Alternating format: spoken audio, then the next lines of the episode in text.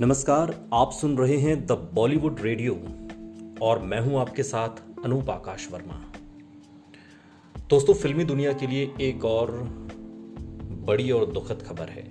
खबर यह है कि गुजरे जमाने की मशहूर एक्ट्रेस कुमकुम अब हमारे बीच नहीं रही। दिग्गज अभिनेत्री कुमकुम का निधन हो गया है। कुमकुम छियासी साल की थी। मदर इंडिया, कोहिनूर, एक सपेरा, एक लुटेरा और नया दौर जैसी फ़िल्मों में काम कर चुकी कुमकुम के निधन की जानकारी। गुजरे जमाने के मशहूर एक्टर रहे जॉनी वॉकर के बेटे नासिर खान ने ट्वीट के ज़रिए दी है।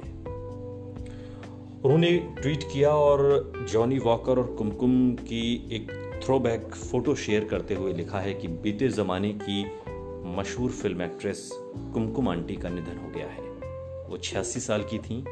उन्होंने बहुत सारी फ़िल्में की गाने और डांस किए। उन्होंने पापा जॉनी वॉकर के अपोजिट भी कई मूवीज़ की। इसके अलावा नावेद जाफरी ने भी ट्वीट किया है और उन्होंने लिखा है कि हमने एक और दिग्गज को खो दिया है। जब मैं बच्चा था, तब से उन्हें जानता हूँ। वो फैमिली थी, शानदार आर्टिस्ट और बेहतरीन इंसान। भगवान आपकी आत्मा को शांति दे कुमकुम आंटी आपको बता दें कि एक फ़िल्म आई थी साल था उन्नीस सौ चौवन।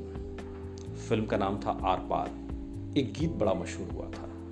गीत के बोल थे, कभी आर, कभी पार, लगा तीरे नज़र। और इस गाने को फिल्माया गया था कुमकुम पर।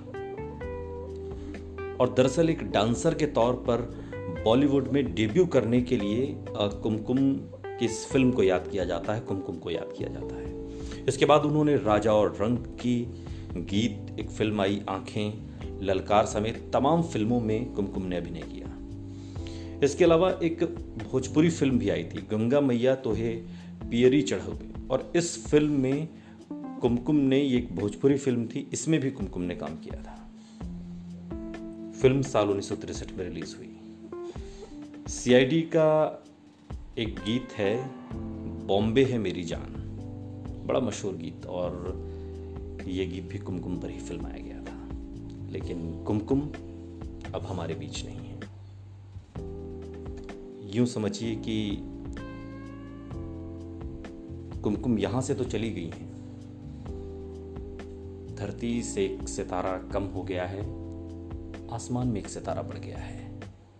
सुनते रहिए द बॉलीवुड रेडियो।